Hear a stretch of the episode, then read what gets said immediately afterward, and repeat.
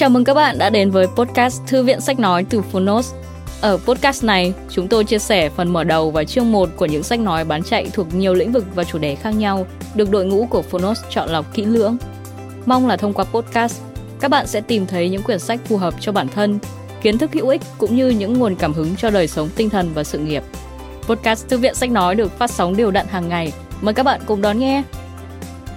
Và nếu yêu thích nội dung này, hãy tải ngay ứng dụng âm thanh số và sách nói có bản quyền Fonos để nghe trọn vẹn cuốn sách. Ngoài ra, Fonos còn sở hữu hàng ngàn nội dung hấp dẫn khác như tóm tắt sách, ebook, thiền, chuyện thiếu nhi, chuyện ngủ, nhạc chủ đề, vân vân. Còn bây giờ, hãy cùng lắng nghe chương 1 của cuốn sách hôm nay nhé!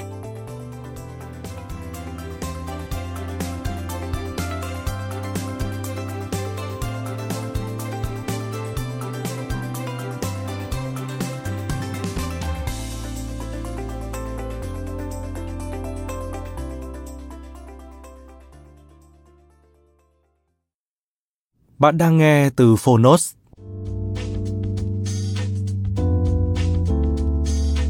Nghệ thuật tư duy chiến lược, ứng dụng của lý thuyết trò chơi trong công việc và cuộc sống. Tác giả Avinash K. Dixit và Barry J. Nalebuff. Người dịch Kim Phúc. Độc quyền tại Fonos. Phiên bản sách nói được chuyển thể từ sách in theo hợp tác bản quyền giữa Fonos với công ty cổ phần sách Alpha.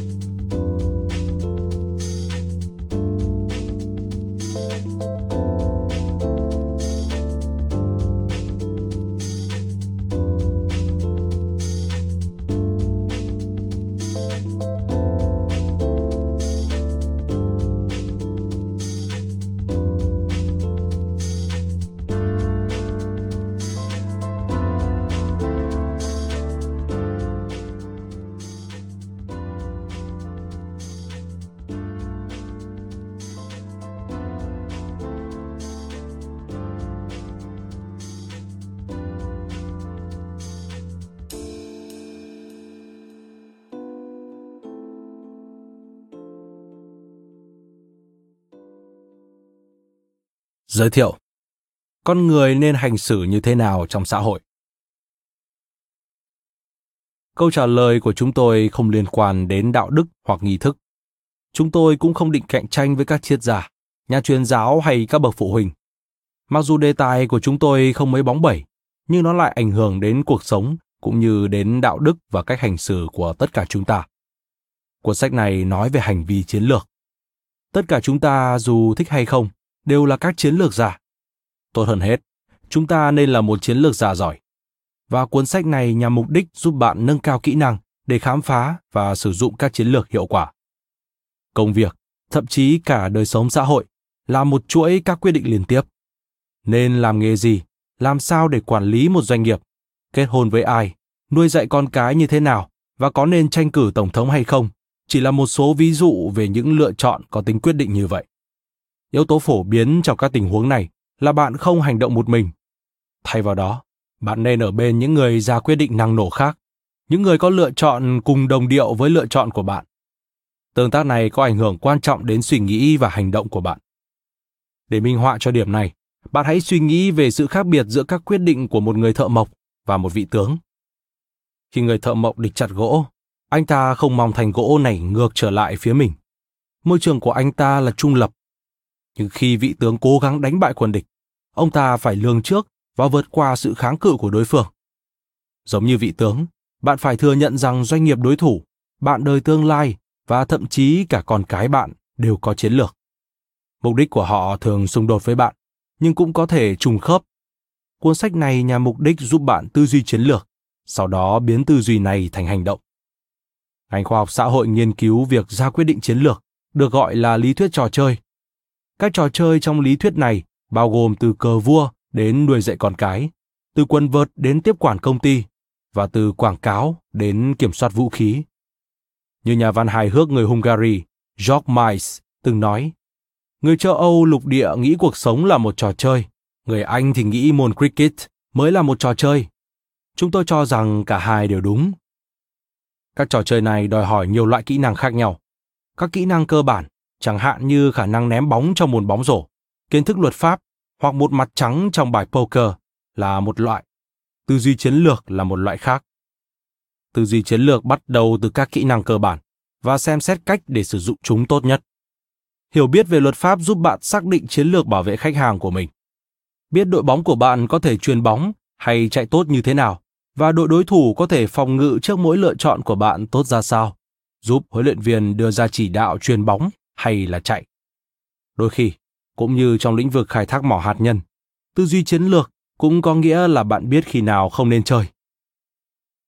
Khoa học về lý thuyết trò chơi còn rất lâu nữa mới hoàn thiện, và nhiều tư duy chiến lược vẫn còn là một nghệ thuật. Mục đích cuối cùng của chúng tôi là biến bạn trở thành người thực hành môn khoa học này điêu luyện hơn. Nhưng điều này đòi hỏi một nền tảng tốt về một số khái niệm và các phương pháp cơ bản của môn khoa học này. Vì vậy, chúng tôi kết hợp hai phương pháp tiếp cận. Chương 1 bắt đầu với các ví dụ về môn khoa học này, cho thấy các vấn đề chiến lược xảy ra như thế nào trong một loạt các quyết định. Chúng tôi chỉ ra một số chiến lược hiệu quả, một số ít hiệu quả hơn, và thậm chí cả một số tệ hại mà người chơi trong các trò chơi cuộc sống thực tế đã sử dụng. Các ví dụ này bắt đầu đưa ra một cơ cấu khái niệm. Trong các chương 2, 3, 4, chúng tôi xây dựng nền tảng cho môn khoa học này bằng cách sử dụng các ví dụ. Mỗi ví dụ được thiết kế để đưa ra một nguyên tắc. Sau đó, chúng tôi chuyển sự chú ý sang các khái niệm và chiến lược cụ thể hơn để giải quyết các tình huống cụ thể. Cách kết hợp các nước cờ với nhau khi bất kỳ hành động mang tính hệ thống nào cũng có thể bị người chơi còn lại lợi dụng. Cách xoay chuyển trò chơi theo hướng có lợi cho bạn và cách vận dụng thông tin trong tương tác chiến lược. Cuối cùng, chúng tôi đưa ra một số thông tin khái quát về các tình huống chiến lược, thương lượng, các cuộc đấu giá, bỏ phiếu và phác họa các biện pháp khích lệ, nơi bạn có thể thấy các nguyên tắc và chiến lược này được thực thi. Về bản chất, khoa học và nghệ thuật khác nhau ở chỗ. Khoa học có thể được học một cách có hệ thống và hợp lý, trong khi sự thành thạo về nghệ thuật phải được tích lũy qua ví dụ, kinh nghiệm và thực hành. Phần trình bày của chúng tôi về khoa học cơ bản đưa ra một số nguyên tắc và các quy tắc khái quát. Ví dụ, ý tưởng và phương pháp suy diễn ngược được phân tích trong chương 2, còn khái niệm cân bằng Nash được giới thiệu ở chương 4. Mặt khác, nghệ thuật tư duy chiến lược trong tất cả các tình huống khác nhau có thể đòi hỏi bạn phải làm nhiều việc hơn. Mỗi tình huống như vậy sẽ có một số đặc điểm độc đáo mà bạn phải xem xét và kết hợp với các nguyên tắc chung của môn khoa học. Cách duy nhất để nâng cao kỹ năng trong nghệ thuật này là phương pháp quy nạp. Bằng cách quan sát, nó đã được thực hiện như thế nào trong những tình huống tương tự. Đó chính là mục tiêu của chúng tôi, nhằm cải thiện chỉ số IQ chiến lược của bạn, thông qua nhiều ví dụ, bao gồm nghiên cứu tình huống, trong mỗi chương và một tập hợp các nghiên cứu tình huống trong chương cuối. Các ví dụ từ quen thuộc, tầm thường đến vui nhộn, thường được rút ra từ văn chương, thể thao hoặc phim ảnh, đến sự đối đầu hạt nhân đáng sợ. Những ví dụ trước chỉ là một phương tiện đẹp đẽ và hấp dẫn cho các ý tưởng về lý thuyết trò chơi. Còn với ví dụ cuối cùng, sẽ có nhiều độc giả cho rằng chủ đề chiến tranh hạt nhân quá khủng khiếp để có thể phân tích tính hợp lý. Nhưng vì cuộc chiến tranh lạnh đã kết thúc từ lâu, chúng tôi hy vọng tính logic trong chiến lược của các khía cạnh lý thuyết trò chơi trong cuộc chạy đua vũ trang và khủng hoảng tên lửa Cuba có thể được kiểm chứng khi chúng tách biệt hoàn toàn với nội dung đầy cảm xúc. Các nghiên cứu tình huống tương tự như những nghiên cứu bạn có thể gặp trong một lớp học kinh doanh. Mỗi trường hợp đưa ra một tập hợp các tình huống cụ thể và yêu cầu bạn áp dụng các nguyên tắc được thảo luận trong trường đó để tìm ra chiến lược đúng đắn cho tình huống. Một số tình huống có kết thúc mở, nhưng đó cũng là một đặc điểm của cuộc sống. Đôi khi không có một giải pháp hoàn toàn đúng, chỉ có những phương thức không hoàn hảo để đối phó với vấn đề. Nỗ lực phân tích kỹ lưỡng từng trường hợp trước khi đọc hoặc nghe phần thảo luận của chúng tôi, thay vì chỉ đọc hoặc nghe cả cuốn sách theo lối đơn thuần, sẽ giúp bạn hiểu rõ được các ý tưởng. Nhằm giúp bạn thực hành nhiều hơn, chương cuối cùng sẽ tập hợp các tình huống theo mức độ khó tăng dần. Đến cuối cuốn sách, chúng tôi hy vọng bạn sẽ trở thành một nhà quản lý, nhà thương thuyết, vận động viên, chính trị gia hay bậc phụ huynh có ảnh hưởng hơn. Chúng tôi xin cảnh báo rằng một số chiến lược hiệu quả nhằm đạt được những mục tiêu này có thể không giúp đối thủ hòa nhã với bạn hơn. Nếu muốn công bằng, hãy cho họ biết về cuốn sách của chúng tôi. Mời bạn xem lời nói đầu của tác giả được đính kèm trên ứng dụng. Phần 1.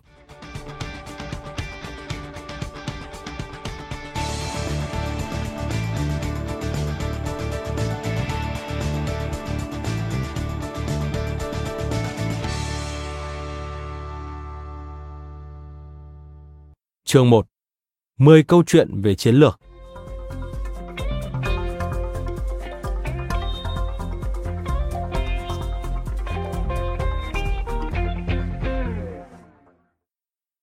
tôi bắt đầu với 10 câu chuyện về chiến lược từ những khía cạnh khác nhau của cuộc sống và đưa ra những suy nghĩ sơ bộ về cách trở tốt nhất.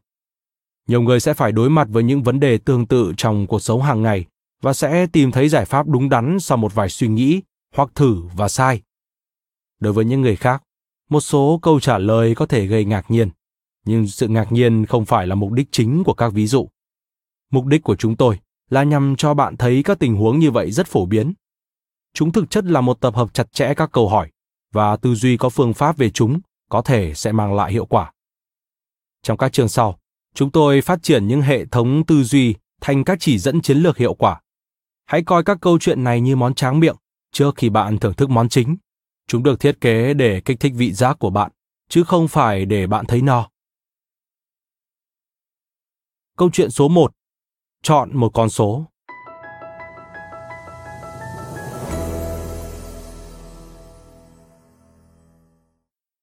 Dù bạn có tin hay không, chúng tôi sẽ yêu cầu bạn chơi một trò chơi đấu lại chúng tôi.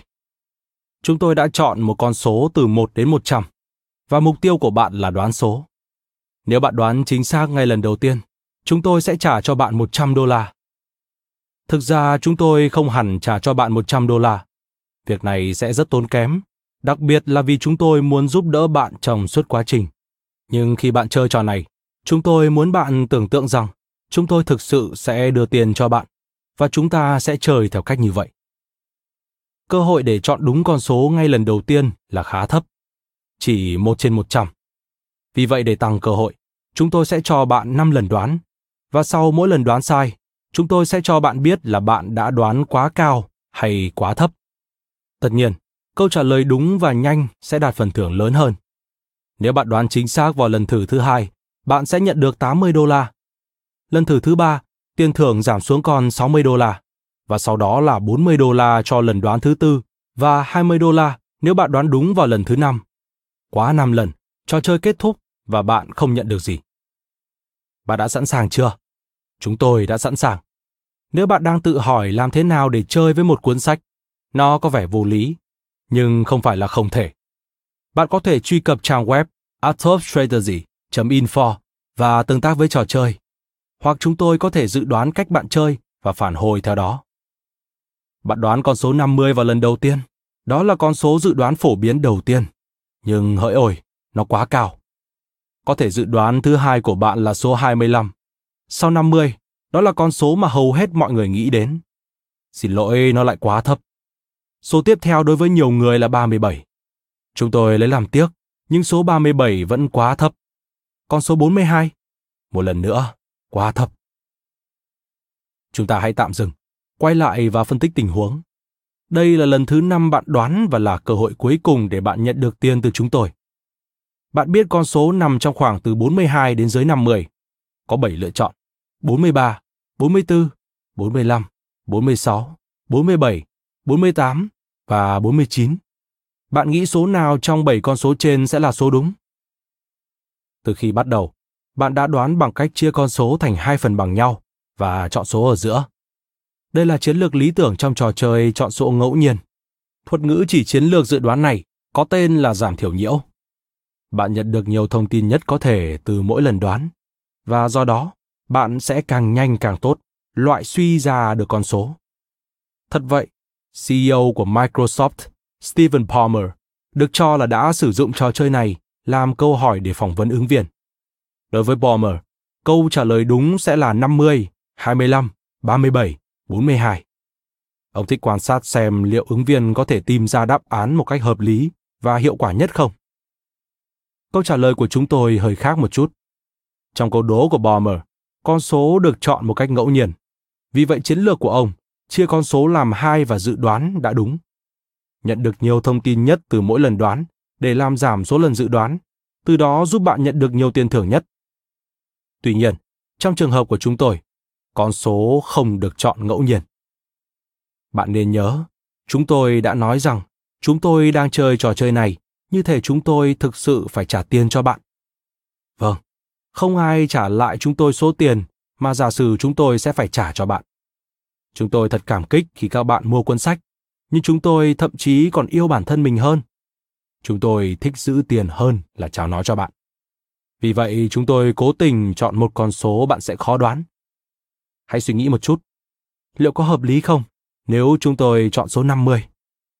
Lựa chọn này có thể khiến chúng tôi phải trả rất nhiều tiền. Bài học chính của lý thuyết trò chơi là đặt mình vào vị trí của người chơi khác.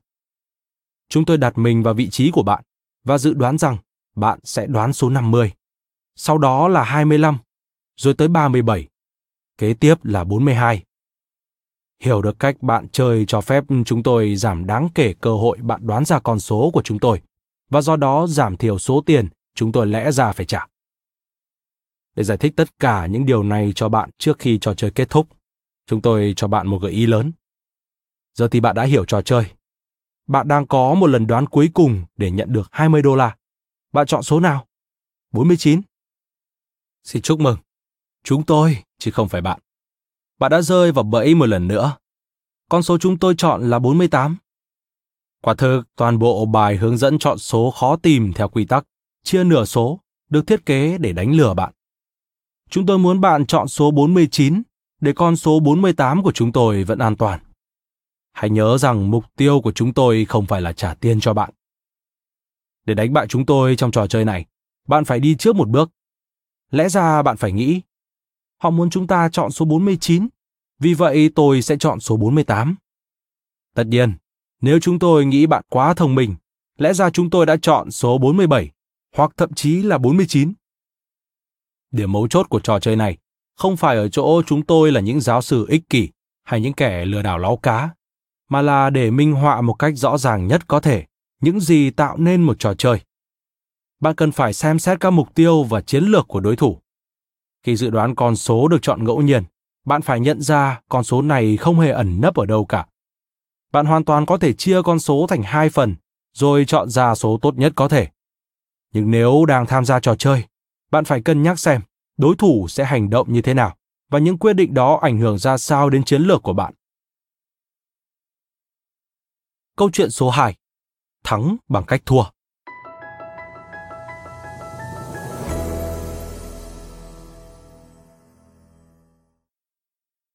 Chúng tôi thừa nhận đã xem chương trình truyền hình thực tế Survivor, tạm dịch Kẻ Sống Sót. Chúng tôi sẽ không bao giờ sống sót trên hòn đảo nếu tham gia chương trình. Nếu chúng tôi không bị chết đói trước, thì những người khác chắc chắn sẽ tống cổ chúng tôi vì chúng tôi quá thông minh.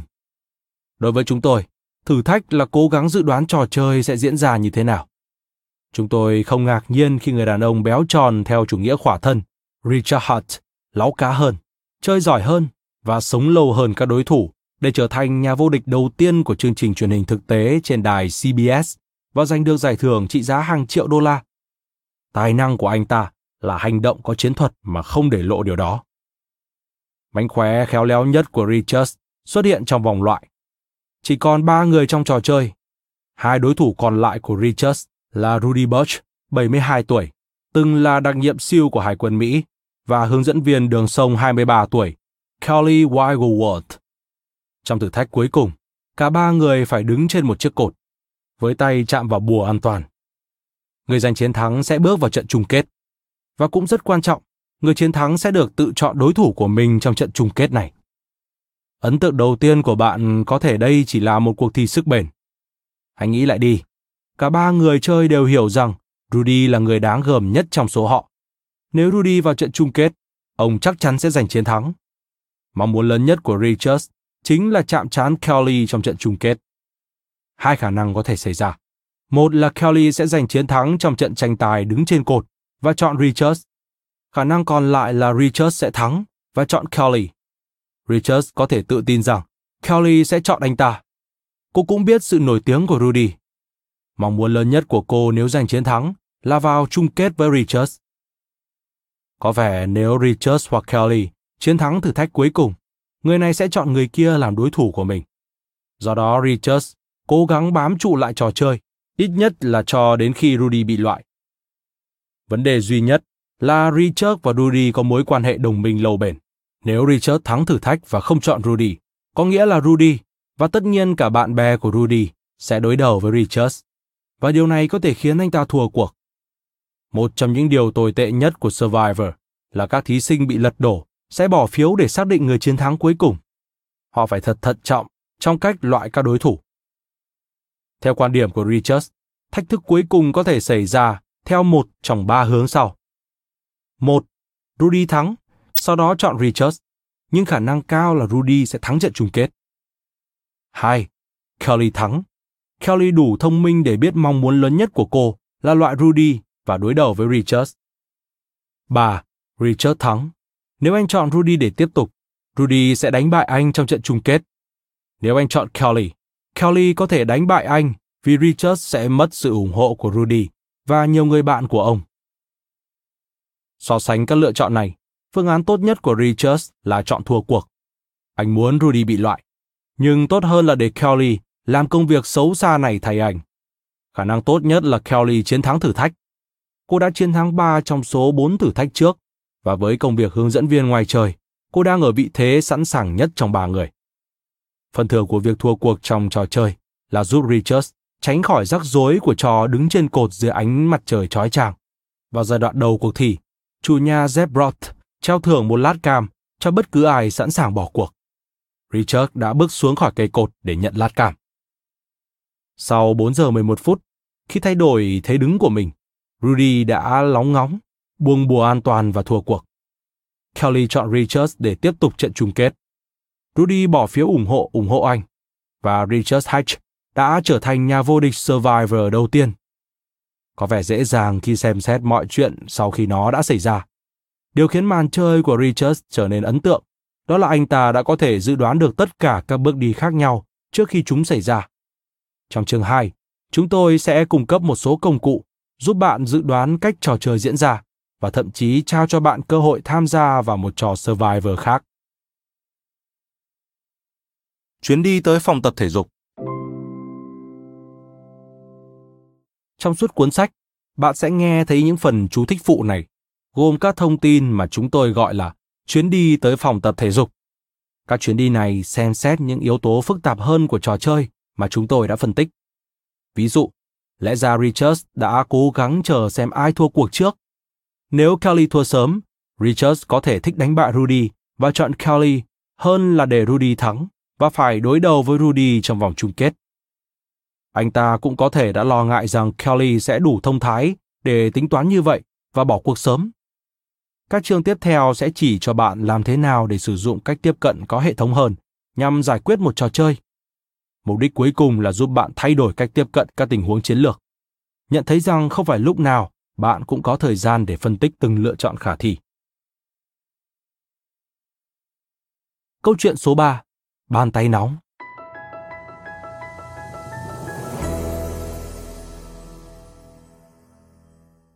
Bàn tay nóng, tức hot hand, nghĩa là khi một cầu thủ ném bóng vào rổ liên tiếp và anh ta lại có bóng trong tư thế sẵn sàng chuẩn bị ném. Cả anh ta và khán giả sẽ mặc định cú ném này kiểu gì cũng vào lưới. Ngoài ra, từ này còn được dùng để chỉ một hiện tượng có chủ đích. Khi ai đó từng đạt được kết quả thành công trong một sự kiện ngẫu nhiên, thì người đó có khả năng giành được thành công cao hơn trong những lần thử tiếp theo. Liệu vận động viên có bao giờ có bàn tay nóng? Đôi khi có vẻ như vận động viên bóng rổ Yao Ming không thể đưa bóng trật khỏi rổ, hoặc cầu thủ Sachin Tendulkar không thể không ghi được tỷ số 100 lần chạy trong môn cricket. Các phóng viên thể thao nhìn thấy chuỗi thành công liên tiếp này và tuyên bố vận động viên có một bàn tay nóng. Tuy nhiên, theo các giáo sư tâm lý học Thomas Gilovich, Robert Valoni và Amos Tversky, đây là một ngộ nhận sai lầm về thực tế. Họ chỉ ra rằng nếu tung một đồng xu đủ lâu, bạn sẽ thấy các mặt ngửa liên tiếp xuất hiện. Các nhà tâm lý học cho rằng các bình luận viên thể thao vốn không có nhiều quan điểm sâu sắc để nói, chỉ đang tìm các khuôn mẫu có ý nghĩa tương tự với việc tung sấp ngửa đồng xu thật lâu. Họ đề xuất một bài kiểm tra nghiêm ngặt hơn. Trong bóng rổ, họ xem xét tất cả các trường hợp người chơi ném bóng trúng rổ và quan sát tỷ lệ người chơi ném bóng trúng rổ ngay lần chơi tiếp theo. Phép tính tương tự được thực hiện cho những lần ném bóng vào rổ ngay sau khi ném trật. Nếu việc ném bóng vào rổ nhiều khả năng xảy ra sau khi ném trúng vào rổ hơn là sau khi ném trật, thì quả thật là có gì đó liên quan đến lý thuyết về bàn tay nóng. Họ thực hiện bài kiểm tra này với đội bóng rổ Philadelphia 76ers. Các kết quả thu được mâu thuẫn với quan điểm về bàn tay nóng. Khi một người chơi ném trúng bóng vào rổ ở lượt đầu, anh ta ít có khả năng ném trúng vào lượt kế tiếp. Khi nỗ lực ném bóng trước đó của anh ta thất bại, nhiều khả năng anh ta sẽ ném trúng lượt kế tiếp. Điều này đúng ngay cả đối với Andrew Toney, vận động viên được biết đến là có thể ném trật bóng sau nhiều lần ném trúng. Điều này có nghĩa là chúng ta nên nói về bàn tay lóe sáng, giống như ánh sáng nhấp nháy luân phiên giữa nút bật và tắt. Lý thuyết trò chơi đưa ra một diễn giải khác. Mặc dù các bằng chứng thống kê không công nhận sự hiện diện của tỷ lệ ném trúng hay trượt, nhưng nó không bác bỏ khả năng một cầu thủ giỏi có thể làm nóng trò chơi bằng một cách khác. Sự khác biệt giữa tỷ lệ ném trúng hay trượt và bàn tay nóng phát sinh vì sự tương tác giữa các chiến thuật tấn công và phòng thủ. Giả sử Andrew Toney thực sự có một bàn tay nóng, thì chắc chắn đối thủ sẽ bắt đầu theo sau và cản trở anh ta. Điều này có thể dễ dàng làm giảm tỷ lệ ném trúng của anh ta. Đó chưa phải là tất cả. Khi hàng phòng ngự của đối phương tập trung vào Toney, một trong những đồng đội của anh ta sẽ không bị cản trở và có nhiều khả năng ném trúng rổ hơn. Nói cách khác, bàn tay nóng của Toney dẫn đến sự cải thiện về thành tích của cả đội 76ers. Mặc dù có thể màn trình diễn cá nhân của Toney sẽ giảm đi. Vì vậy, chúng ta có thể kiểm tra các bàn tay nóng bằng cách tìm kiếm các tỷ lệ ném trúng trong những lần thành công của nhóm. Các hiện tượng tương tự cũng được quan sát thấy ở nhiều môn thể thao đồng đội khác. Một trung vệ bóng đá kiệt xuất sẽ cải thiện khả năng chuyền bóng của đội, và tiền đạo thiện nghệ sẽ giúp ích cho trận đấu đang diễn ra, khi đối thủ bị buộc phải phân bổ nhiều hậu vệ để kèm cặp các ngôi sao này. Trong trận chung kết World Cup năm 1986, ngôi sao người Argentina Diego Maradona đã không ghi được bàn thắng nào, nhưng cú sút của anh qua hàng hậu vệ Tây Đức đã dẫn đến 2 bàn thắng cho Argentina. Không thể đánh giá giá trị của một ngôi sao qua thành tích ghi bàn. Đóng góp của anh ta vào thành tích của đội mới là điều quan trọng, và thống kê sự tương trợ sẽ giúp đo lường sự đóng góp này. Trong môn khúc côn cầu trên bảng, sự hỗ trợ và điểm số có vai trò tương đương nhau trong bảng xếp hạng thành tích cá nhân.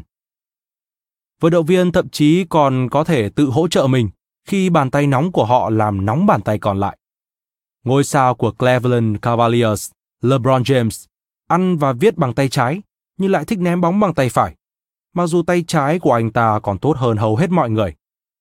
Hàng phòng ngự của đối phương biết LeBron thuận tay phải, do đó họ tập trung vào phòng thủ những cú ném bóng từ tay phải. Nhưng không phải lúc nào họ cũng làm như vậy, vì những cú ném bóng bằng tay trái của LeBron hiệu quả đến nỗi không thể để lơ là. Điều gì sẽ xảy ra khi LeBron dành thời gian nghỉ ngơi sau mùa giải để cải thiện khả năng ném bóng bằng tay trái của anh ta? Bên phòng thủ phản ứng bằng cách dành nhiều thời gian hơn để kiểm soát các cú ném bóng bằng tay trái này. Kết quả là tay phải của anh ta thường xuyên không bị kèm cặp. Một cú ném bóng bằng tay trái tốt hơn tạo ra một cú ném bóng bằng tay phải hiệu quả hơn. Trong trường hợp này, bàn tay trái không chỉ biết tay phải đang làm gì, nó còn hỗ trợ tay phải.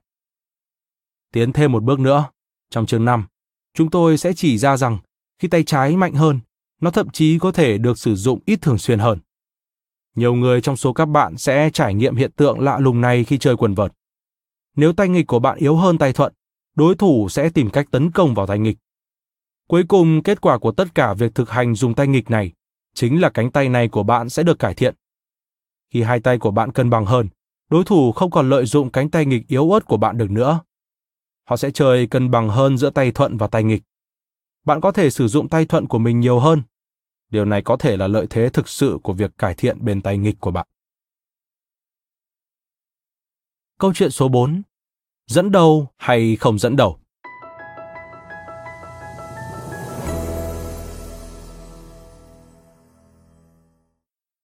Sau 4 lượt đua đầu tiên trong trận chung kết American Cup năm 1983, du thuyền Liberty của Dennis Conner đã dẫn 3-1 trong loạt 7 trận đấu hành nhất.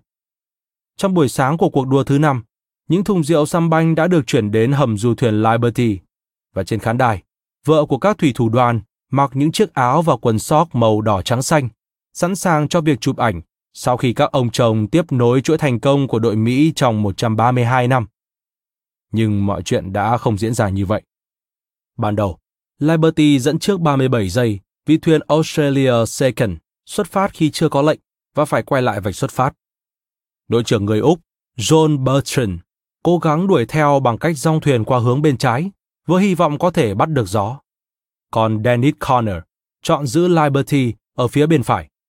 Quyết định liều lĩnh của Bertrand đã thành công. Cơn gió đã tăng 5 cấp theo hướng có lợi cho Australia Second và nó đã chiến thắng cuộc đua trong 1 phút 47 giây. Conner bị chỉ trích vì chiến lược thất bại của mình khi đuổi theo đường đua của thuyền Australia Second. Ở hai lượt đua sau đó, thuyền Australia Second đã thắng chung cuộc. Cuộc đua thuyền buồm cho ta cơ hội quan sát một sự đảo ngược thú vị của chiến lược đi theo người dẫn đầu. Các con thuyền dẫn đầu thường sao chép chiến lược của thuyền kế tiếp. Khi con thuyền sau đổi hướng đi, thuyền dẫn đầu cũng vậy. Thuyền dẫn đầu bắt trước thuyền theo sau, ngay cả khi thuyền sau đang theo đuổi một chiến lược dở tệ. Tại sao như vậy? Vì trong đua thuyền buồm, không giống như khiêu vũ, không có kết thúc, chỉ có chiến thắng. Nếu bạn giữ vị trí dẫn đầu, cách chắc chắn nhất để luôn dẫn trước là áp dụng chiến thuật khỉ nhìn thấy, khỉ làm theo. Nói thêm, chiến thuật khỉ nhìn thấy, khỉ làm theo được áp dụng khi có hơn 2 đối thủ cạnh tranh. Ngay cả với 3 chiếc thuyền, nếu một chiếc thuyền rẽ phải và chiếc còn lại rẽ trái, thuyền trưởng phải lựa chọn theo sau chiếc nào nếu có. Trở lại nội dung chính. Các nhà phân tích thị trường chứng khoán và các nhà dự báo kinh tế cũng không ngoại lệ với chiến lược bắt chước này. Các nhà dự đoán hàng đầu có xu hướng theo dõi những người theo sau và đưa ra dự đoán tương tự như dự đoán của những người khác. Nếu như vậy, không chắc là mọi người có thể thay đổi nhận định của họ về khả năng của các nhà dự báo này. Mặt khác, những người mới sẽ sử dụng các chiến lược rủi ro, thường có xu hướng dự đoán hoặc là bùng nổ hoặc là lụi tàn. Thông thường các dự đoán này đều sai và không bao giờ được nhắc đến nữa. Nhưng giờ đây, chúng lại được chứng minh là đúng và được nhiều người biết đến. Các cuộc tranh tài trong lĩnh vực công nghiệp và công nghệ cũng cung cấp thêm nhiều bằng chứng. Trên thị trường máy tính cá nhân, Dell được biết đến với khả năng mang công nghệ chuẩn hóa ra thị trường đại chúng hơn là các phát minh mới. Nhiều ý tưởng mới đã đến từ Apple, Sun và các công ty khởi nghiệp khác. Những sáng kiến liều lĩnh là sở trường của họ và có lẽ là cơ hội duy nhất để tăng thị phần. Điều này không chỉ đúng với hàng hóa công nghệ cao. Procter & Gamble, Dell của ngành sản xuất tạ giấy, đã chạy theo sau cải tiến tạ giấy có băng dán được nhiều lần của Kimberly-Clark và lấy lại vị thế dẫn đầu thị trường. Có hai cách để tiến lên khi đang ở vị trí thứ hai. Bạn có thể bắt chước ngay khi người kia tiết lộ cách tiếp cận của anh ta, như trong đua thuyền buồm, hoặc đợi lâu hơn cho đến khi cách tiếp cận đó tạo ra kết quả thành công hay thất bại, như trong ngành công nghệ. Trong kinh doanh, chờ đợi càng lâu thì càng có lợi, vì không giống như thể thao, thông thường người chiến thắng trong cuộc cạnh tranh không nhận hết mọi phần thưởng. Kết quả là các thủ lĩnh thị trường sẽ không theo bước những người tiên phong, trừ phi họ cũng tin tưởng vào thành công của những người này. Câu chuyện số 5. Tôi đứng ở đây.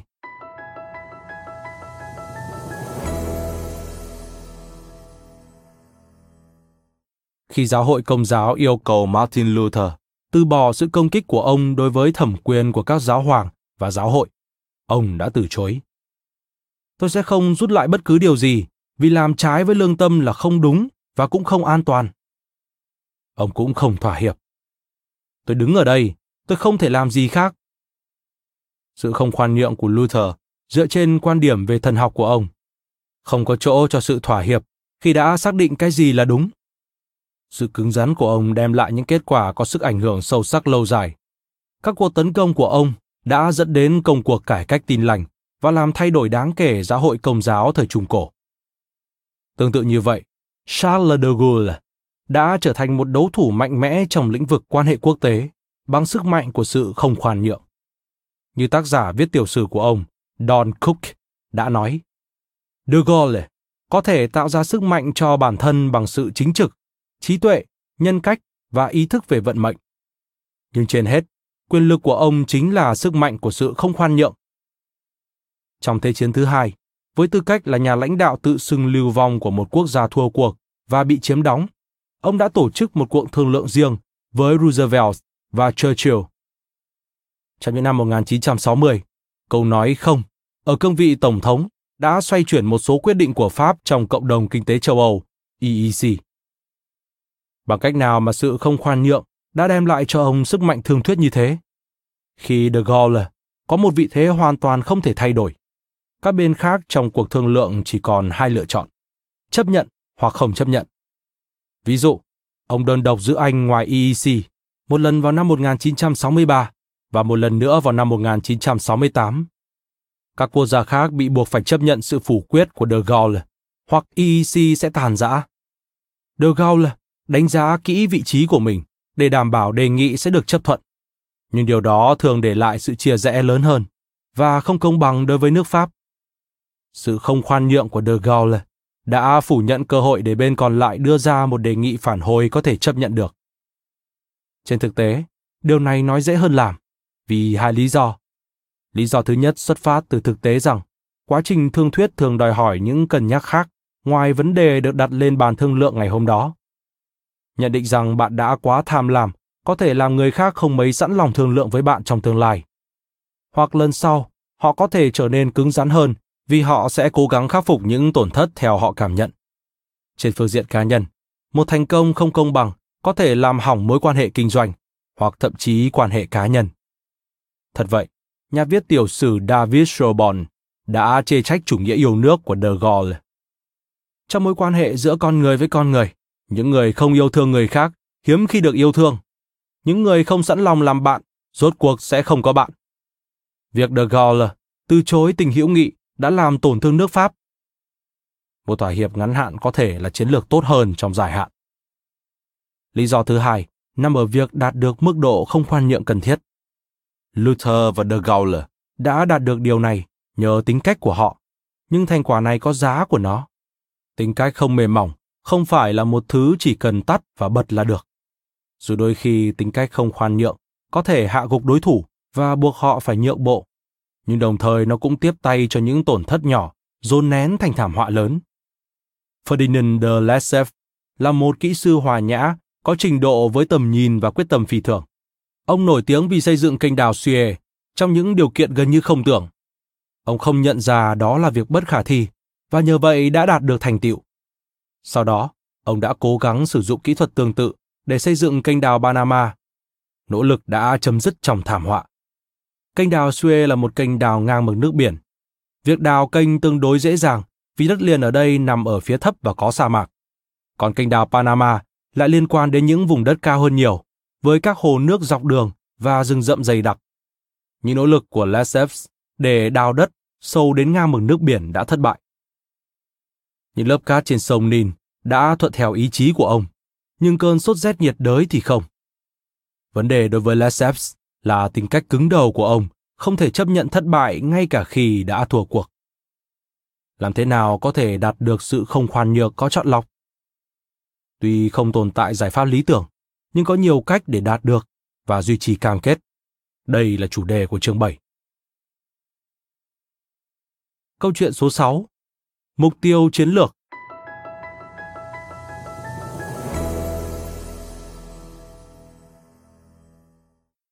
Cindy Nixon Shatter muốn giảm cân. Cô biết phải làm gì? Ăn ít hơn và tập thể dục nhiều hơn. Cô biết mọi thứ về tháp thực phẩm và số calo trong nước ngọt. Tuy nhiên, không có kết quả nào cả. Cô đã tăng gần 20 kg sau khi đứa con thứ hai chào đời, và mọi chuyện không dừng lại ở đó. Đó là lý do tại sao cô chấp nhận lời đề nghị giúp giảm cân của ABC. Vào ngày 9 tháng 12 năm 2005, cô đã tới phòng chụp của một nhiếp ảnh gia ở khu Tây Manhattan và thay trang phục bikini. Cô đã không mặc bikini từ năm 9 tuổi, và đây không phải là lúc để mặc nó một lần nữa. Khung cảnh giống như hậu trường của buổi chụp ảnh trang phục thể thao dưới nước cho tờ Sports Illustrated.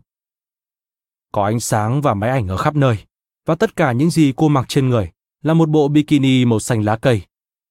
Các nhà sản xuất đã chu đáo đặt máy sưởi vào một góc để giữ ấm cho cô. Chụp, cười lên, chụp, cười lên. Cô đang nghĩ gì thế? Chụp. Nếu mọi chuyện diễn ra như cô hy vọng, sẽ không ai nhìn thấy được những hình ảnh này. Hợp đồng mà cô ký với ABC Prime Times là họ sẽ hủy những hình ảnh này nếu cô giảm khoảng 7 kg trong 2 tháng tới. Họ sẽ không giúp cô bằng bất cứ cách nào. Không có huấn luyện viên, không có người hướng dẫn, không có chương trình ăn kiêng đặc biệt. Cô đã biết mình phải làm gì. Tất cả những gì cô cần là thêm một vài động lực và một lý do để bắt đầu ngay hôm nay thay vì ngày mai. Giờ đây cô đã có thêm động lực. Nếu không giảm được số cân nặng đã hứa, ABC sẽ công khai những hình ảnh và video của cô trên truyền hình vào giờ cao điểm. Cô đã ký vào bản ghi nhớ cho phép họ làm vậy. Giảm gần 7 kg trong 2 tháng là một con số an toàn, nhưng không dễ dàng. Có một loạt các bữa tiệc mừng lễ và buổi tối Giáng sinh. Cô không thể mạo hiểm chờ đợi cho đến năm mới. Cô phải bắt đầu ngay bây giờ. Cindy biết tất cả những mối nguy hiểm khi bị thừa cân, tăng nguy cơ mắc bệnh tiểu đường, đau tim và tử vong. Tuy nhiên, điều đó không đủ khiến cô sợ hãi và bắt đầu hành động. Điều làm cô sợ hơn tất thảy mọi thứ trên đời chính là khả năng bạn trai cũ của cô sẽ nhìn thấy cô trong bộ bikini trên sóng truyền hình quốc gia. Chắc chắn anh ta sẽ xem chương trình. Người bạn thân nhất của cô sẽ nói với anh ta nếu cô thất bại. Laurie Edwards không thích vẻ ngoài của cô hoặc cảm giác của cô. Công việc pha chế bán thời gian, vây quanh bởi những cô gái tuổi đôi mươi trẻ đẹp không giúp ích gì cho cô. Cô đã cố gắng theo các chương trình Weight Watchers, Sotheby's, Slim Fast. Cô đã đi sai hướng và cần điều gì đó để giúp bản thân thay đổi. Khi Laurie nói với các cô bạn về chương trình, họ nghĩ đó là điều ngớ ngẩn nhất mà cô từng làm. Cả ống kính chụp được ý nghĩ, tôi đang làm cái quái gì vậy, trên khuôn mặt cô, và nhiều hơn thế nữa. Ray cũng cần giảm cân. Anh vừa kết hôn và đang ở độ tuổi 20, nhưng trông như gần 40 tuổi. Khi anh bước đi trên thảm đỏ trong bộ đồ bơi, bức ảnh không đẹp lắm. Chụp, cười lên, chụp. Anh không có cơ hội nào cả. Vợ anh muốn anh giảm cân và sẵn sàng giúp đỡ. Cô đề nghị cùng ăn kiêng với anh. Rồi cô quyết tâm. Cô cũng mặc lên mình một bộ bikini. Tuy không bị thừa cân như Ray, nhưng cô cũng không sẵn sàng để mặc bộ bikini đó. Thỏa thuận của cô khác với của Cindy. Cô không cần phải tăng cân. Cô thậm chí còn không cần phải giảm cân. Những hình ảnh của cô trong bộ bikini sẽ chỉ được công bố nếu Ray, chồng cô, không giảm cân. Đối với Ray, gánh nặng càng cao hơn, anh sẽ giảm cân hoặc sẽ mất vợ. 4 người phụ nữ và một cặp vợ chồng đã cùng nhau phô bày đôi chân trần và nhiều hơn nữa trước ống kính máy ảnh. Những người tham gia này đã làm gì? Họ không phải là những người mẫu giới thiệu sản phẩm. Các nhà sản xuất ABC đã cẩn thận sàng lọc những người tham gia này. Không ai trong số những người tham gia muốn thấy những bức ảnh này xuất hiện trên truyền hình, và không ai mong đợi nhà sản xuất sẽ làm như vậy. Những người tham gia đã chơi một trò chơi với bản thân trong tương lai. Bản thân ở hiện tại muốn bản thân trong tương lai ăn kiêng và tập thể dục. Bản thân trong tương lai lại muốn ăn kem và xem TV. Hầu hết thời gian, bản thân trong tương lai chiến thắng vì nó được hành động cuối cùng. Bí quyết là phải thay đổi các động lực của bản thân trong tương lai nhằm chuyển đổi hành vi của nó. Trong thần thoại Hy Lạp, Odysseus muốn nghe những bài hát do những người cá Siren. Chàng biết nếu mình cho phép bản thân trong tương lai lắng nghe họ hát, thì chàng sẽ lái thuyền đâm vào đá. Vì vậy chàng buộc chặt tay mình, theo nghĩa đen. Chàng đã bắt thủy thủ đoàn buộc hai tay chàng vào cột buồm, trong khi bịt tai của họ. Trong chế độ ăn kiêng, đây được gọi là chiến lược tủ lạnh rỗng. Cindy, Laurie và Ray đã tiến thêm một bước nữa. Họ đặt mình trong ràng buộc mà chỉ có ăn kiêng mới giúp họ thoát khỏi nó. Bạn có thể nghĩ rằng có nhiều lựa chọn thì luôn tốt hơn. Nhưng khi tư duy chiến lược, bạn thường làm tốt hơn nhờ giảm đi các lựa chọn. Thomas Schelling đã mô tả cách Tổng tư lệnh Xenophon, người Athens, chiến đấu với tư thế lưng tựa vào một khe núi không thể vượt qua. Ông đã tiến lên để quân lính của mình không có lựa chọn rút lui. Được tiếp sức mạnh, đội quân của ông đã giành chiến thắng. Tương tự như vậy, Cortes đã tự làm đắm thuyền khi cập bến Mexico. Quyết định này được thực hiện với sự hỗ trợ của quân đội. Với quân số đông hơn nhiều so với quân địch, 600 người lính của ông đã quyết định đánh bại quân Aztec, nếu không họ sẽ bị đánh bại. Người Aztec có thể rút lui vào nội địa, nhưng binh lính Cortes không thể bỏ trốn hay rút lui. Bằng cách cho thấy hậu quả của thất bại sẽ càng thêm tồi tệ, Cortes đã tăng cơ hội chiến thắng và thực sự chế ngự được quân địch. Những gì giúp ích cho Cortes và Xenophon cũng hữu ích với Cindy, Laurie và Ray. 2 tháng sau, đúng vào dịp Valentine, Cindy giảm được gần 8 kg, dây giảm được khoảng 10 kg và 2 cỡ dây thắt lưng. Dù mối đe dọa là động lực để giúp họ bắt đầu, nhưng một khi đã bắt đầu, họ sẽ hành động vì bản thân. Laurie giảm 7 kg cần thiết trong tháng đầu tiên và giảm thêm 6 kg nữa trong tháng thứ hai. 13 kg mà Laurie đã giảm tương đương với 2 cỡ trang phục và trên 14% trọng lượng cơ thể của cô. Bạn bè cô không còn nghĩ chương trình của ABC là ý tưởng ngu ngốc nữa. Ngay lúc này, bạn không cần ngạc nhiên khi biết rằng một người trong chúng tôi đã đứng sau nội dung của chương trình. Có lẽ chúng ta nên gọi cuốn sách này là Thinning Strategically, tạm dịch chiến lược giảm cân, để bán được nhiều bản hơn. Nhưng không đâu, chúng ta sẽ trở lại nghiên cứu những loại chiến lược này trong chương 6. Câu chuyện số 7. Thế lưỡng nan của Buffett.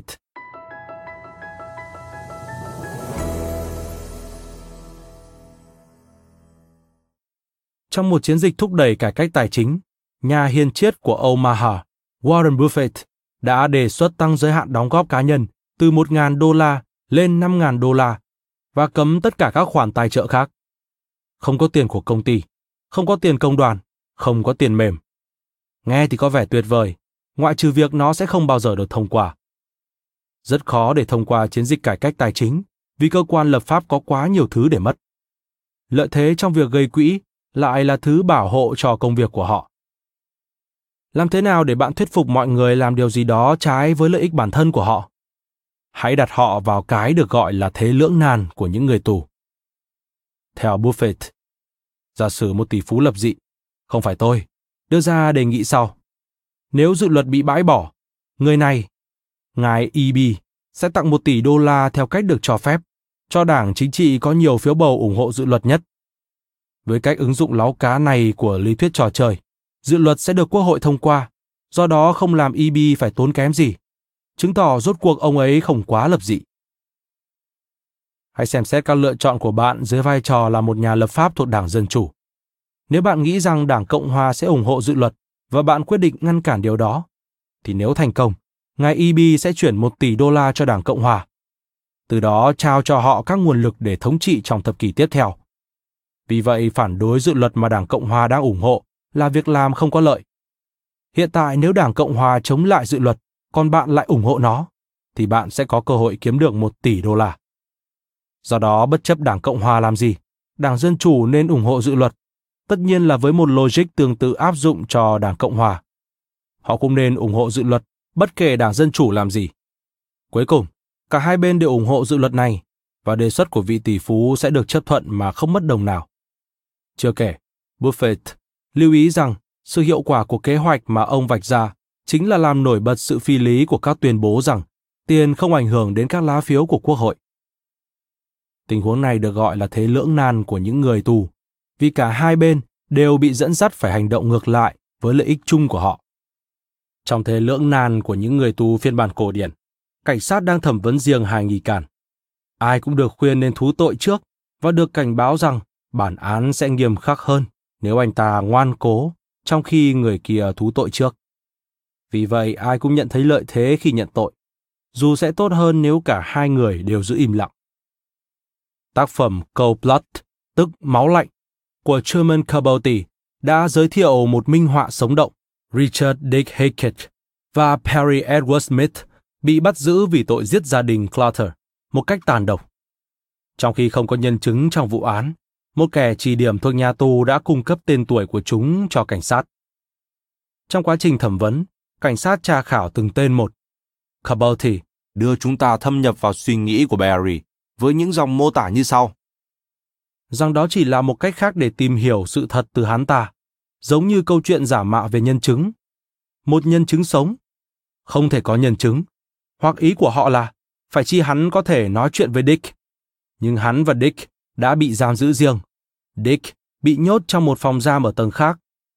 Còn Dick, có lẽ họ cũng làm việc nực cười này với hắn. Dick, thông minh, là một nhà diễn thuyết, nhưng không nên tin vào sự gan dạ của hắn. Hắn rất dễ hoảng loạn. Và trước khi mày rời khỏi căn nhà, mày đã giết tất cả mọi người ở đó. Hắn ta sẽ không ngạc nhiên nếu mỗi sinh viên tốt nghiệp Đại học Kansas từng nghe thấy câu nói này. Họ đã phải tra khảo hàng trăm nghi phạm và chắc hẳn đã buộc tội hàng chục người. Hắn và Dick chỉ là hai người nữa trong số này. Khi Dick thức dậy trong phòng giam dưới lầu, sau đó hắn rất nôn nóng được trò chuyện với Barry để biết được những gì tên khốn đó đã nói với họ. Cuối cùng, Dick nhận tội và sau đó là Barry. Đó là bản chất của trò chơi. Dù mỗi người trong hai người họ nghĩ rằng việc thú tội sẽ mang lại một bản án nhẹ nhàng hơn, trong trường hợp này nó đã không xảy ra. Cả hai đều bị kết án tử hình.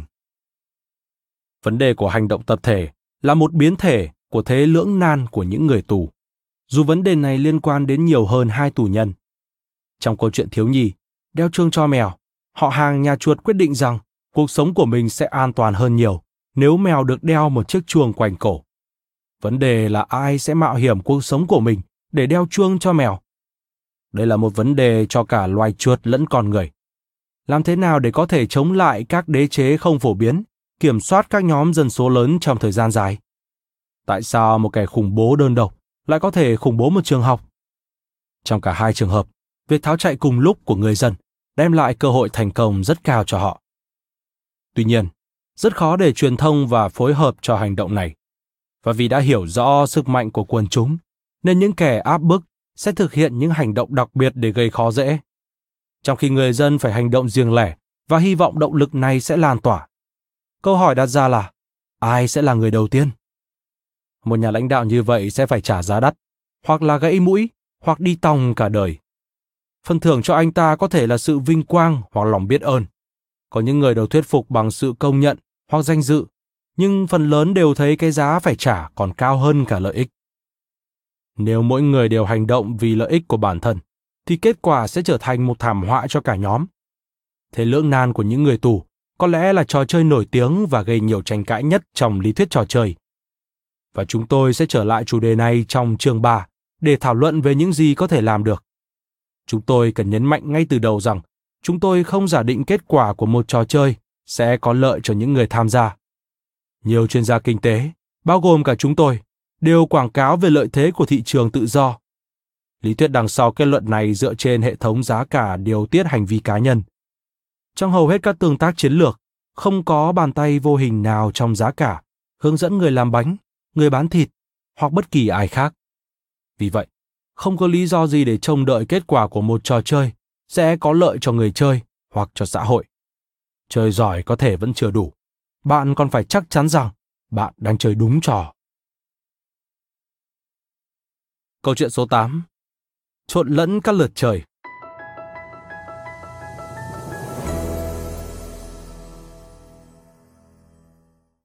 Rõ ràng là Takashi Hashiyama đã gặp rắc rối khi đưa ra quyết định.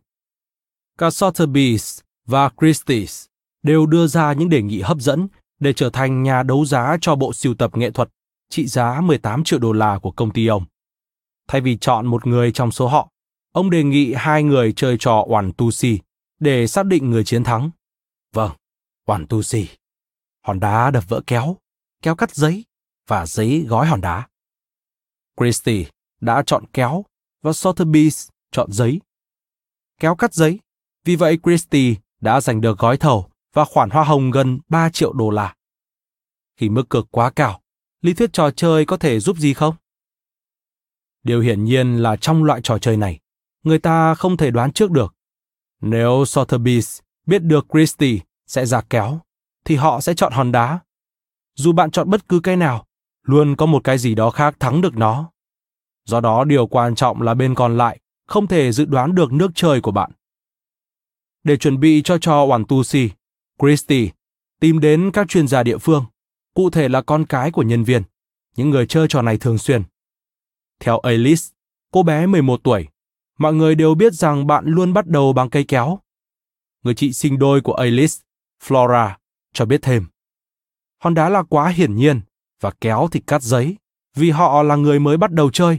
Cây kéo chắc chắn là lựa chọn an toàn nhất. Sotheby's đã sử dụng một chiến thuật khác. Họ nghĩ rằng đây chỉ đơn giản là một trò chơi mang tính may mắn, và do đó không có chỗ cho chiến lược. Tờ giấy cũng tốt như bất cứ lựa chọn nào khác. Điều thú vị ở đây là cả hai bên đều đúng một nửa. Nếu Sotheby's chọn chiến lược của mình một cách ngẫu nhiên, với một cơ hội ngang nhau dành cho đá, kéo hoặc giấy, thì bất cứ lựa chọn nào của Christie cũng đều tốt như nhau. Mỗi lựa chọn có 1/3 cơ hội để giành chiến thắng, 1/3 cơ hội thua và 1/3 cơ hội hòa. Nhưng Christie's đã không chọn một cách ngẫu nhiên. Vì vậy Sotheby's lẽ ra đã có thể làm tốt hơn nếu suy nghĩ về lời khuyên mà Christie's có thể sẽ nhận được, sau đó tính toán để chiến thắng.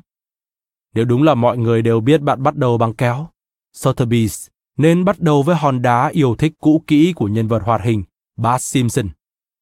Trong bối cảnh đó, cả hai người chơi đã hiểu sai một nửa. Vì Sotheby's thiếu chiến lược, nên nỗ lực của Christie's là vô ích. Nhưng nỗ lực của Christie's có thể đem lại ý nghĩa cho suy nghĩ chiến lược của Sotheby's. Trong một lượt chơi duy nhất, không khó để chọn ngẫu nhiên. Nhưng khi các lượt chơi lặp lại, cách tiếp cận này trở nên phức tạp hơn.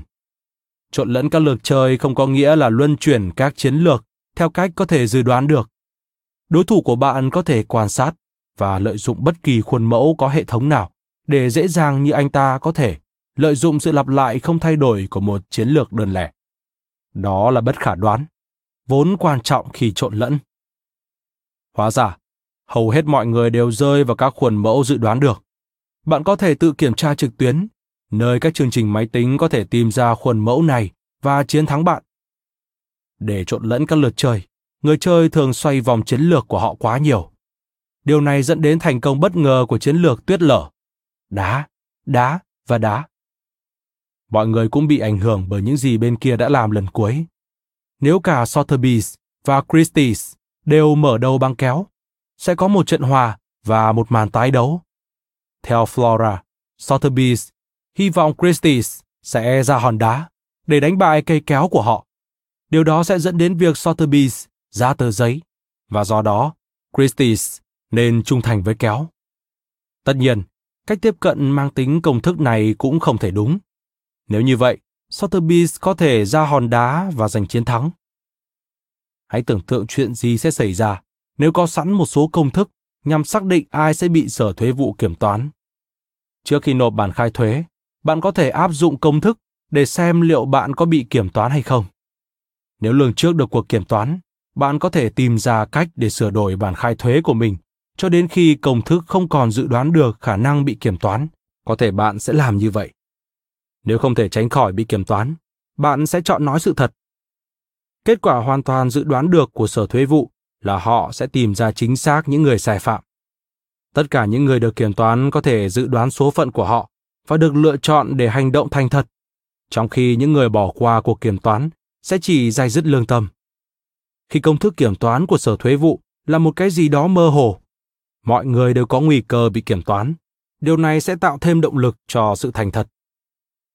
Tầm quan trọng của các chiến lược ngẫu nhiên là một trong những hiểu biết ban đầu của lý thuyết trò chơi. Ý tưởng tuy đơn giản và trực quan, nhưng cần được chắt lọc để có ích trong thực tế. Việc một người chơi quần vợt biết rằng anh ta nên pha trộn các cú đánh của mình giữa tay thuận và tay nghịch của đối thủ là chưa đủ. Anh ta cần một số ý tưởng về việc liệu nên tấn công vào phía tay thuận 30% hay 64% thời gian, và câu trả lời phụ thuộc vào thế mạnh tương đối của hai bên. Trong chương 5, chúng ta sẽ phát triển các phương pháp để trả lời những câu hỏi như vậy. Chúng tôi muốn đưa ra một diễn giải cuối cùng. Kẻ thua cuộc lớn nhất trong trò chơi One Two Three không phải Sotheby's mà là Hashiyama. Quyết định sử dụng cho One Two Three đã cho mỗi người trong hai nhà đấu giá 50% cơ hội để chiến thắng gói thầu. Thay vì để hai ứng viên đồng ý chia đôi phần hoa hồng, lẽ ra ông ta có thể tổ chức cuộc đấu thầu của riêng mình. Cả hai công ty đều sẵn sàng, thậm chí háo hức, để triển khai việc bán hàng với khoản hoa hồng 12%. Phí hoa hồng tiêu chuẩn là 20% của $800,000 đầu tiên và 12% của doanh thu sau đó. 4 bức tranh của Hashiyama được bán với giá $17.8 triệu, nên mức hoa hồng tổng cộng sẽ là $2.8 triệu. Bên thắng cuộc sẽ sẵn lòng nhận mức phí thấp nhất. Tôi đang nghe thấy con số 11%. 11% lần 1, 11% lần 2. Câu chuyện số 9. Đừng bao giờ cho một tên khốn món cược công bằng.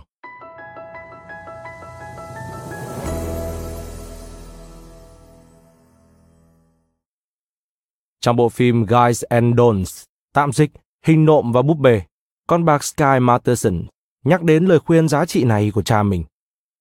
Và một ngày tương tự trong chuyến đi của con, sẽ có một người giới thiệu cho con một bộ bài mới cáu, con nguyên tem. Sau đó hắn ta sẽ mời con đặt cược rằng hắn có thể làm cho quân J Pitch nhảy ra khỏi bộ bài mới cáu này và rót lời đường mật vào tai con. Nhưng con trai à, con đừng nhận vụ đặt cược này, bởi chắc chắn khi đứng đó, con sẽ bị cuốn theo đôi tai được rót đầy lời đường mật. Câu chuyện diễn ra khi Nathan Detroit đề nghị Sky Masterson đặt cược vào việc liệu tiệm Mindy bán món bánh phô mai hay bánh hoa quả nhiều hơn. Nathan vừa phát hiện ra câu trả lời, bánh hoa quả, và sẵn sàng đặt cược nếu Sky đặt cược vào bánh phô mai. Chúng tôi cần nói thêm rằng Sky chưa bao giờ học được bài học từ cha anh ta. Chỉ một phút sau, anh ta đề nghị đặt cược rằng Nathan không biết màu sắc của chiếc cà vạt anh ta đang đeo. Sky đã không thể thắng. Nếu Nathan biết màu sắc của chiếc cà vạt, anh ta sẽ đồng ý cược và thắng. Hóa ra thì Nathan không biết màu sắc của cà vạt, và do đó đã không đặt cược. Tất nhiên, đó là một vụ cá cược thực sự. Sky đang đánh cược rằng Nathan sẽ không chấp thuận lời đề nghị. Ví dụ này nghe có vẻ hơi quá. Dĩ nhiên là không ai có thể chấp nhận một vụ cá cược tệ hại như vậy. Nhưng nếu họ chấp nhận thì sao? Hãy nhìn vào một thị trường hợp đồng tương lai trên sàn giao dịch chứng khoán Chicago. Nếu một nhà đầu cơ khác mời chào bạn một hợp đồng tương lai, anh ta sẽ kiếm được tiền nếu bạn thua lỗ. Nếu bạn là một nông dân sản xuất đậu nành để bán trong tương lai, thì hợp đồng này có thể đem đến một phương án phòng hộ trượt giá sau này. Tương tự, nếu bạn bán sữa đậu nành, nên bạn cần phải mua đậu nành trong tương lai. Hợp đồng này là để bảo hiểm, chứ không phải để đặt cược. Nhưng khối lượng của các hợp đồng trên sàn giao dịch cho thấy, hầu hết những người mua và bán đều là thương nhân, không phải là nông dân và nhà sản xuất. Đối với họ, thỏa thuận là một trò chơi có tổng bằng không. Khi hai bên đồng ý giao dịch, mỗi người đều nghĩ rằng nó sẽ tạo ra lợi nhuận. Một bên đã nghĩ sai. Đó là bản chất của một trò chơi có tổng bằng không. Cả hai bên đều không thể cùng giành chiến thắng. Đây là một nghịch lý. Làm thế nào mà cả hai bên nghĩ rằng mình có thể thông minh hơn người kia? Một bên đã nghĩ sai. Tại sao bạn lại cho rằng người khác nghĩ sai mà không phải là bạn? Giả sử bạn không có bất kỳ thông tin nội bộ nào, nếu ai đó sẵn sàng bán cho bạn một hợp đồng tương lai, số tiền bạn kiếm được là số tiền họ mất. Tại sao bạn nghĩ mình thông minh hơn họ? Hãy nhớ rằng sự sốt sắng mời chào của họ đồng nghĩa với việc họ nghĩ rằng họ thông minh hơn bạn. Trong bài poker, người chơi thường vật lộn với nghịch lý này khi nó liên quan đến tiền đặt cược. Nếu người chơi chỉ đánh cược khi anh ta có một liên kết bài tốt, những người chơi khác sẽ sớm biết được điều này. Để đáp lại khi một người tố bài, hầu hết những người chơi khác sẽ úp bài, và anh ta sẽ không bao giờ vớ bở. Những người đã tố bài thậm chí còn có những liên kết bài mạnh hơn. Vì vậy chung cuộc, người chơi tội nghiệp này của chúng ta sẽ chịu thất bại. Để những người khác đồng ý theo cược chống lại một liên kết bài tốt, họ phải nghĩ rằng bạn chỉ có thể đang nói khoác mà thôi. Để thuyết phục họ về khả năng này, việc bạn theo cược thường xuyên sẽ khiến họ cho rằng bạn chắc hẳn phải nói khoác một vài lần trong số đó. Điều này dẫn đến một thế lưỡng nan thú vị. Bạn muốn những người khác úp bài vì những mánh khóe nói khoác của bạn, và vì thế bạn sẽ thắng cuộc với những liên kết bài yếu. Nhưng điều này sẽ không dẫn đến những trận thắng đậm. Để thuyết phục người khác tăng tiền cược của họ, bạn cũng cần phải để bị phát hiện rằng bạn đang lừa gạt họ. Khi những người chơi trở nên tinh vi hơn, thuyết phục người khác đánh cược lớn đối với bạn sẽ ngày càng khó hơn. Hãy xem xét trò chơi cần não với tiền cược cao sau đây giữa Eric Lindgren và Daniel Negreanu, hai đấu thủ bài poker hàng đầu. Negreanu nhận thấy đó là một liên kết bài yếu, nên anh ta đã tăng mức cược lên $200,000. Negreanu cho biết, tôi đã đặt cược $270,000, vì vậy tôi còn lại $200,000. Eric nhìn qua các lá bài của tôi và nói, anh còn bao nhiêu tiền? Rồi anh ta cược tất cả số còn lại. Theo quy tắc đặt cược đặc biệt áp dụng cho giải đấu, Negreanu chỉ có 90 giây để quyết định có nên cược hay không, và anh ta phải đối mặt với nguy cơ mất tất cả tiền nếu Lincoln không nói khoác, hoặc úp bài và chịu thua số tiền khổng lồ mà anh ta đã đặt cược. Tôi không nghĩ anh ta có thể ngu ngốc như vậy, Negreanu nói. Nhưng đó không phải là ngu ngốc mà giống như đi trước một bước. Anh ta hiểu rằng tôi biết anh ta sẽ không làm điều gì đó ngốc nghếch, Vì vậy, bằng cách làm một điều gì đó thật ngốc nghếch, nó thực sự đã trở thành một màn chơi tuyệt vời. Dù rõ ràng bạn không nên đối đầu với các nhà vô địch bài poker, nhưng khi nào thì bạn nên đánh cược? Danh nhân Groucho Marx nói rằng ông không quan tâm đến bất kỳ câu lạc bộ nào mời chào ông. Với những lý do tương tự, bạn có thể không muốn đặt cược vào những phi vụ được chào mời. Thậm chí bạn sẽ phải lo lắng khi chiến thắng một cuộc đấu giá. Trên thực tế, việc bạn là người đưa ra mức giá cao nhất, ngụ ý rằng những người chơi khác đều nghĩ món hàng đó có giá trị ít hơn mức bạn nghĩ. Mọi hành động của ai đó đều cho chúng ta biết đôi chút về những thứ mà anh ta biết. Và bạn nên sử dụng những suy luận này cùng những gì bạn đã biết để dẫn dắt hành động. Phải đấu giá thế nào để bạn không bị ghét nếu thắng? Đó là vấn đề chúng ta sẽ thảo luận trong chương 10. Một số quy tắc của trò chơi có thể đặt bạn vào thế bình đẳng hơn. Có một cách cho phép giao dịch với thông tin không đồng đều là để cho bên có ít thông tin hơn chọn bên đặt cược. Nếu Nathan Detroit đồng ý đánh cược vào bất cứ điều gì Sky chọn từ trước, thì thông tin nội bộ của Nathan sẽ không giúp được gì. Trên thị trường chứng khoán, thị trường ngoại hối và các thị trường tài chính khác, người dân được tự do tham gia vào một trong hai bên của vụ đặt cược. Thực tế là trong một số giao dịch, kể cả trên thị trường chứng khoán London, khi bạn yêu cầu báo giá trên cổ phiếu, nhân viên hoạch định thị trường phải thông báo cả giá mua và bán trước khi biết bạn muốn thực hiện giao dịch nào. Nếu không có sự bảo vệ như vậy, các nhà hoạch định thị trường có thể thu được lợi nhuận từ thông tin cá nhân, và nỗi lo bị lừa của các nhà đầu tư bên ngoài có thể khiến toàn bộ thị trường trì trệ. Sự khác nhau giữa giá mua và giá bán được gọi là chênh lệch giá đặt mua, bán. Trong các thị trường lỏng, sự chênh lệch này không đáng kể, cho thấy các lệnh mua hoặc bán không có nhiều thông tin. Chúng ta sẽ bàn về vai trò của thông tin trong chương 8. Câu chuyện số 10. Lý thuyết trò chơi có thể gây nguy hiểm cho sức khỏe của bạn.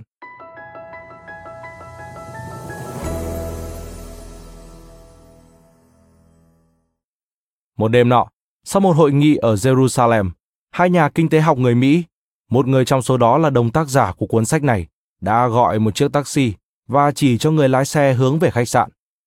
Khi thấy chúng tôi là khách du lịch Mỹ, ngay lập tức người lái xe tắt đồng hồ xe. Thay vào đó, anh ta khẳng định sự hiếu khách của mình dành cho người Mỹ và hứa hẹn sẽ tính giá rẻ hơn so với đồng hồ.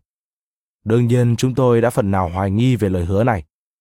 Tại sao người lạ này lại phải mời gọi chúng tôi trả ít hơn đồng hồ khi chúng tôi sẵn sàng trả mức giá đó? Làm sao chúng tôi có thể biết được mình có bị tính phí quá cao hay không? Mặt khác, chúng tôi không hứa sẽ trả cho lái xe bất cứ số tiền nào nhiều hơn con số hiển thị trên đồng hồ. Chúng tôi dựa vào lý thuyết trò chơi để phân tích tình huống. Nếu bắt đầu thương lượng và cuộc thương lượng thất bại, chúng tôi sẽ phải tìm một xe taxi khác. Nhưng nếu chờ đến khi tới được khách sạn, vị thế thương lượng của chúng tôi sẽ mạnh hơn nhiều. Chúng tôi về đến nơi. Người lái xe yêu cầu trả 2.500 shekel Israel, tương đương khoảng $2.75. Ai mà biết mức giá đó có công bằng hay không? Bởi người ta thường mặc cả ở Israel, nên Barry đã phản đối và đưa ra mức 2.200 shekel. Người lái xe cảm thấy bị xúc phạm. Anh ta tuyên bố rằng không thể nào đi từ đó đến đây chỉ với mức giá này. Trước khi cuộc thương lượng có thể tiếp tục, anh ta đã tự động khóa tất cả cửa xe và phóng ra đường với tốc độ chóng mặt, vượt cả các đèn giao thông và người đi bộ. Có phải chúng tôi bị bắt cóc ở Beirut không? Không. Anh ta quay trở lại vị trí ban đầu, đuổi chúng tôi ra khỏi xe taxi một cách khiếm nhã và hét lên: "Hãy xem 2.200 shekel sẽ đưa các anh đi xa đến mức nào." Chúng tôi tìm thấy một xe taxi khác. Người lái xe này bật đồng hồ trên xe lên. Và với 2.200 shekel, chúng tôi đã về đến khách sạn. Chắc chắn là khoảng thời gian thêm đó không đáng giá 300 shekel, nhưng câu chuyện này lại rất đáng giá. Nó minh họa cho sự nguy hiểm của việc thương lượng với những người chưa đọc cuốn sách của chúng tôi. Nói chung, không thể bỏ qua thể diện và tính phi lý. Đôi khi, tốt hơn là được chở đến nơi cần đến khi chuyến đi chỉ tốn có $2. Có một bài học thứ hai trong câu chuyện. Chúng tôi đã không thực sự suy nghĩ đủ sâu xa. Vì thế thương lượng sẽ tốt hơn đến mức nào nếu chúng tôi bắt đầu trả giá sau khi bước ra khỏi xe taxi. Tất nhiên, để gọi một chiếc taxi, chúng ta nên đảo ngược logic này. Nếu cho người lái xe biết nơi muốn đến trước khi lên xe, tài xế taxi có thể từ chối bạn. Lên xe trước, sau đó nói nơi bạn muốn đi. Vài năm sau khi câu chuyện này được xuất bản lần đầu tiên, chúng tôi nhận được bức thư sau. Kính thưa các vị giáo sư, chắc chắn là các ông không biết tên tôi, nhưng tôi nghĩ các ông sẽ nhớ câu chuyện của tôi. Tôi từng là một sinh viên ở Jerusalem và lái taxi ngoài giờ. Giờ đây tôi là một chuyên viên tư vấn và tình cờ đọc được cuốn sách của các ông khi nó được dịch sang tiếng Do Thái. Có lẽ các ông sẽ thấy thú vị khi biết tôi cũng thường kể câu chuyện này cho khách hàng. Vâng, đúng là một đêm khuya ở Jerusalem, nhưng câu chuyện trong trí nhớ của tôi có một chút khác biệt.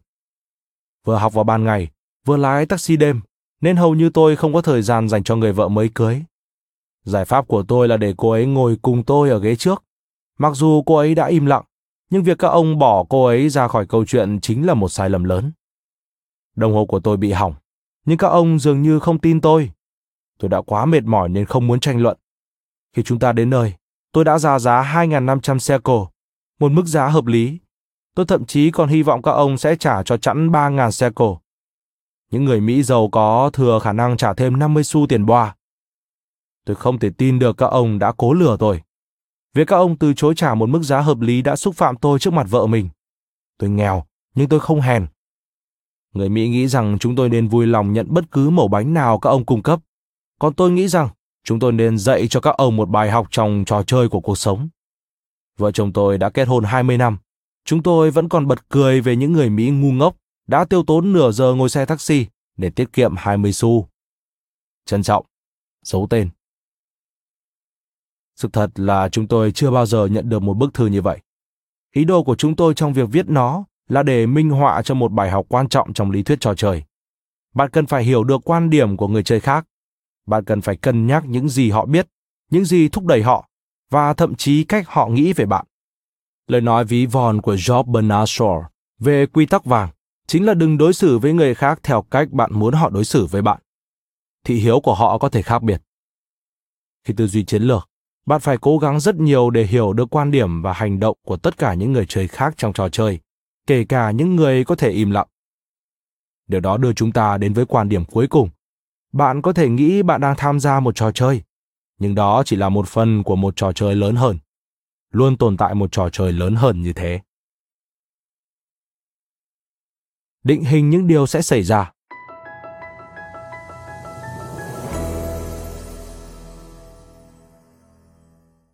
Những ví dụ kể trên đã cho chúng ta thấy những góc nhìn sơ lược về nguyên tắc dẫn dắt các quyết định chiến lược. Chúng ta có thể tóm tắt các nguyên tắc này bằng một vài bài học từ những câu chuyện của chúng tôi. Hãy cân nhắc xem những người chơi khác đang cố gắng đạt được điều gì. Hãy nhớ lại khả năng của Richard Hutt phát triển tất cả các dự định trong tương lai để tìm hiểu xem mình nên làm gì. Câu chuyện của bàn tay nóng nói với chúng ta rằng, trong chiến lược, chứ không chỉ trong vật lý, luôn có sự phản ứng cho mỗi hành động chúng ta thực hiện. Chúng ta không sống và hành động trong môi trường không có tác động. Vì vậy chúng ta không thể giả định khi chúng ta thay đổi hành vi của bản thân. Mọi thứ khác vẫn không đổi. Thành công của de Gaulle trong các cuộc thương lượng cho thấy sự cứng rắn sẽ mang lại thành công. Nhưng tỏ ra cứng rắn không phải lúc nào cũng dễ dàng, đặc biệt là khi bạn phải cứng đầu hơn một đối thủ bướng bỉnh. Đối thủ cứng đầu đó có thể là bạn trong tương lai, đặc biệt là khi liên quan đến ăn kiêng. Việc chiến đấu hoặc ăn kiêng như một lựa chọn cuối cùng sẽ giúp củng cố quyết tâm của bạn. Cuốn sách Cold Blood và câu chuyện đeo chuông cho mèo mô tả sự khó khăn trong việc đạt được các kết quả, đòi hỏi sự phối hợp và hy sinh cá nhân. Trong các cuộc đua công nghệ, cũng như trong các cuộc đua thuyền buồm, những người theo dõi có xu hướng sử dụng các chiến lược sáng tạo hơn.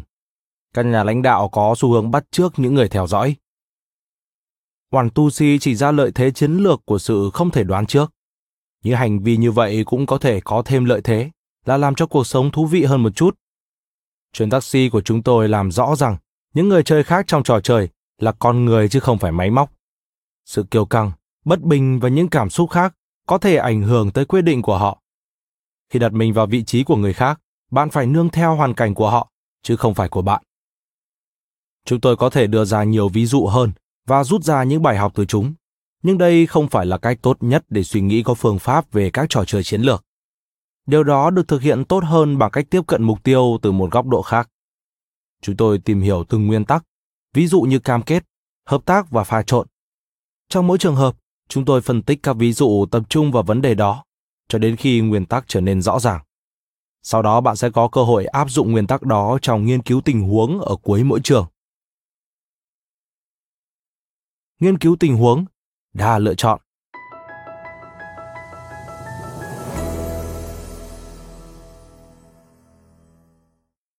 Chúng tôi nghĩ rằng hầu hết mọi thứ trong cuộc sống là một trò chơi, ngay cả những thứ ban đầu có vẻ không giống một trò chơi. Hãy xem xét câu hỏi sau đây từ GMAT, tức bài kiểm tra dành cho thí sinh đăng ký học MBA. Thật không may, vấn đề xử lý bản quyền đã cản trở chúng tôi đưa ra câu hỏi một lần nữa ở đây, nhưng việc này không thể làm chúng tôi dừng lại. Câu nào sau đây là câu trả lời chính xác? A. 4pi inch vuông. B. 8pi inch vuông. C. 16 inch vuông. D. 16pi inch vuông. E. 32pi inch vuông. Chúng tôi nhận ra bạn đang ở thế bất lợi một chút khi không có câu hỏi. Tuy nhiên chúng tôi nghĩ rằng bằng cách áp dụng lý thuyết trò chơi, bạn vẫn có thể hiểu được nó. Thảo luận tình huống. Câu trả lời kỳ lạ trong chuỗi là câu C, 16 inch vuông, vì nó rất khác so với các câu trả lời khác. Chắc chắn là nó không đúng. Thực tế là các đáp án có inch vuông đều có câu trả lời chứa một số chính phương, chẳng hạn như là 4pi hoặc 16pi. Đây là một khởi đầu tốt. Nó cho thấy những kỹ năng làm bài thi tốt của bạn. Nhưng chúng tôi vẫn chưa thực sự bắt đầu sử dụng lý thuyết trò chơi. Hãy nghĩ về việc trò chơi được chơi bởi những người viết ra câu hỏi. Mục tiêu của người đó là gì? Anh ấy hay cô ấy muốn những người hiểu vấn đề để chọn được câu trả lời đúng và những người không hiểu chọn sai. Do đó, các câu trả lời sai phải được lựa chọn cẩn thận để hấp dẫn những người không thực sự biết câu trả lời.